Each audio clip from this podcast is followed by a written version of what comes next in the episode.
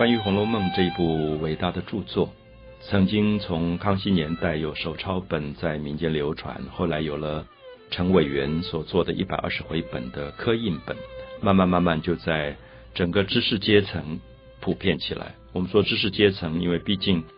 红楼梦》是透过文字的书写来让大家阅读的，所以它跟《三国》或者《水浒传》这样的小说的流传情况不太一样。当然，没有多久之后，我们看到乾嘉年间就有人开始把《红楼梦》的局部抽出来改编成说书、评弹或者昆曲。所以我们现在在。呃，上海评弹里面常常会听到宝玉夜探潇湘馆啊之类的这种故事就出来了，所以很快他就透过戏剧也在影响民间。那么到了清代的中后期，像黛玉葬花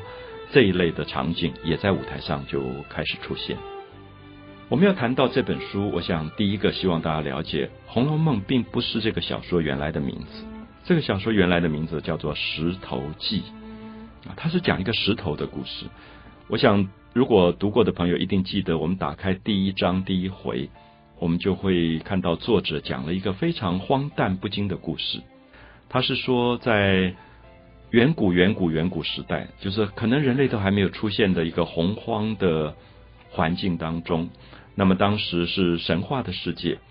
所以有两个神啊，共工跟颛顼。两个男神，他们就喜欢打仗啊。我们知道，男人都很爱打仗的，就打来打去。那么因为打仗的关系，所以他们就撞断了四根天柱里的一根柱子啊。就是古代中国人相信天是一个膨胀，那这个膨胀是由四根柱子撑起来的。所以因为打仗就把其中的一个柱子打破了，就打断了以后，天就破了一个洞。那么这个破洞就在天空的西北边啊，就是西北边的那个柱子断掉了，所以西北边就出现一个破洞。那老百姓的神话理解非常有趣，就是假如台风来了，你们家的屋顶被打破了一个洞，会漏雨，你一定过日子过得不太好。所以他们就形容说，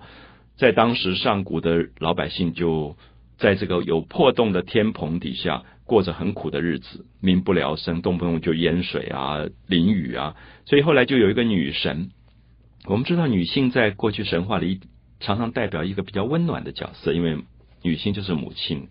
所以就有一个女神叫女娲，女娲这个神她非常同情，她觉得老百姓过日子过得很苦，所以她就想了一个办法，说要把这个天棚补起来啊，就像说我们屋顶破了一个洞，她想把屋顶补起来。那他补屋顶的方法很特别，他就找来很多的各种不同颜色的石头，他把石头就拿火来烧啊熬炼，那我们就会觉得石头是一个很硬的东西，是一种固体。用火烧，如果我们在家里用火来烧石头，烧了半天它还是石头。可是这个神话里很有趣，他相信石头其实有熔点，就是你用一个高温一直烧一直烧，最后石头会融化成为熔岩。啊，我用到熔岩这个字，大家可以了解到地球本身就是一个熔岩，它的内部我们现在说火山爆发，就是熔岩从地壳比较薄的地方喷出来了，啊，喷出来，所以石头是真的有熔点的。就是它会从固体融化成液体，所以这个女娃就用大火一直烧这些彩色的石头，烧完以后就把它们烧成一体状，所以这个一体状的熔岩就有一点像我们今天画家画画用的油画颜料吧，黏黏糊糊的，他就拿着东西刷刷刷，他就去补那个天了。好，补了一块天，补好了，这个天是用彩色的石头补起来，因为石头。在冷却以后，它又固定了，所以它就变成一个很牢固的一个天棚。可是那一块天就跟别的天颜色不一样，别的天的颜色都是蓝色，那一块是彩色的，因为它是用彩色石头补起来的。所以这个神话的意思是说，每天傍晚的时候，当我们面向西边去看的时候，会发现落日的方向一大片的彩色的夕阳，那个就是。女娲补出来的天空就是一个彩色的天空，所以我们知道神话故事很有趣，就是他用很多想象、幻想的能力去解释大自然宇宙的一种现象，就是为什么会有晚霞，为什么会有夕阳的彩色，他就用女娲的故事来讲这个东西。那么曹雪芹这个作者当时就听到这个故事以后，他觉得故事很有趣，他就继续的编撰了一个虚拟的故事。他说女娲炼石补天。炼了多少石头？三万六千五百零一块石头。大家注意一下这个数字：三万六千五百零一块。三六五，一年三百六十五天。他是讲说，女娲经过很长很长的岁月，三六五其实代表年年月月的过去，这个岁月的时间，然后最后把天补完了。补完以后，所有的三万六千五百块石头都用到天空了。可是有一块石头多出来了，没有用，就丢在大荒山无稽崖。注意，大荒山是一个荒凉的宇宙空间，无稽。我们说无稽就是。不可查考的意思啊！我们现在讲税捐计征处的计是查的意思，所以无稽就是无从计考、无从查考的一个悬崖底下，大荒山无稽崖，青埂峰下，这个山峰叫青埂。有人认为这个青埂是在讲情根，就是人生命是有情的，所以有情根所在。那么这块石头就在那边，经过日月修炼，就。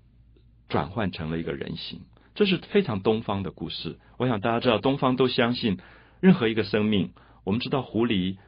它每天晚上拜月亮，拜月亮，最后它会变仙的。我们知道石头，它可以吞吐日月精华，它也可以变成人的。我们知道《白蛇传》里的蛇，最后不断的修行修行，最后五百年它变成了一个漂亮的白素贞的。所以东方一直相信，任何一个生命经过漫长岁月的修炼，它最后可以转成一个。有灵性的生命，所以这块石头就变成了一个男性，其实也就是贾宝玉的来源。所以等于这个石头后来到人间来经历了一个繁华世界的故事，爱恨生死，最后他又回到原来的地方，变成一块石头。他所经历的事情被写下来，叫做《石头记》，就是直接翻译出来就说一块石头的故事。那我想这个小说的一个开始。我们可以了解到，贾宝玉后来到人间是嘴巴里含了一块玉生下来的，这块玉其实也就是那块石头的象征。